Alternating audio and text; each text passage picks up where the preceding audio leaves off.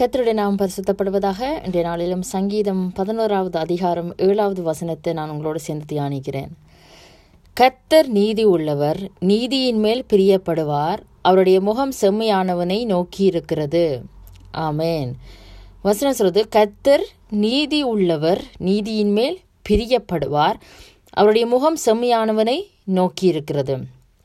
ஆமேன். இந்த வசனத்தில் நான் மூன்று காரியங்களை இதுலேருந்து நாங்கள் கற்றுக்கொள்ளலாம். அதாவது முதலாவது சொல்வது கர்த்தர் என்ன செய்கிறார் அவர் நீதி உள்ளவராகத்தான் இருக்கிறார். அவர் எப்பொழுதும் நீதி நியாயம் செய்து இந்த உலகத்தை நீதியாய் நடத்துகிற தேவனாக இருக்கிறார். அதாவது முதலாவது கர்த்தர் நீதி உள்ளவர். ரெண்டாவது அவர் என்ன செய்கிறார்னு சொன்னால் நீதியின் மேல் பிரியப்படுகிறவர். அதாவது அவருக்கு பிடிச்ச விஷயம் என்ன செய்கிறது நீதியை. என்றது அவருக்கு மிகவும் பிடிச்ச ஒரு விஷயமாக காணப்படுகிறது. அதாவது நாங்களும் கூட நீதியாக நடக்கும்போது அவர் எங்கள் மேலே என்ன செய்வார்? பிரியப்படுவார். அதாவது நீதியின் மேலே அவர் என்ன செய்கிறார்? பிரியப்படுகிற ஒரு தேவனாக இருக்கிறார்.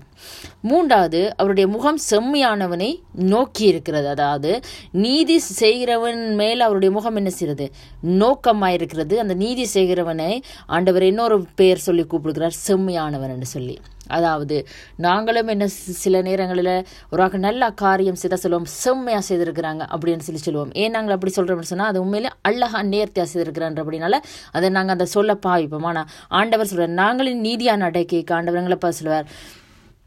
அவருடைய முகம் வந்து செம்மையானவனை நோக்கி இருக்கிறது என்று சொல்லி. ஆமேன். அதனால் கத்த நீதி உள்ளவர் அவர் வந்து நீதி செய்கிறவர்கள் மேலே பிரியப்படுகிறவர்.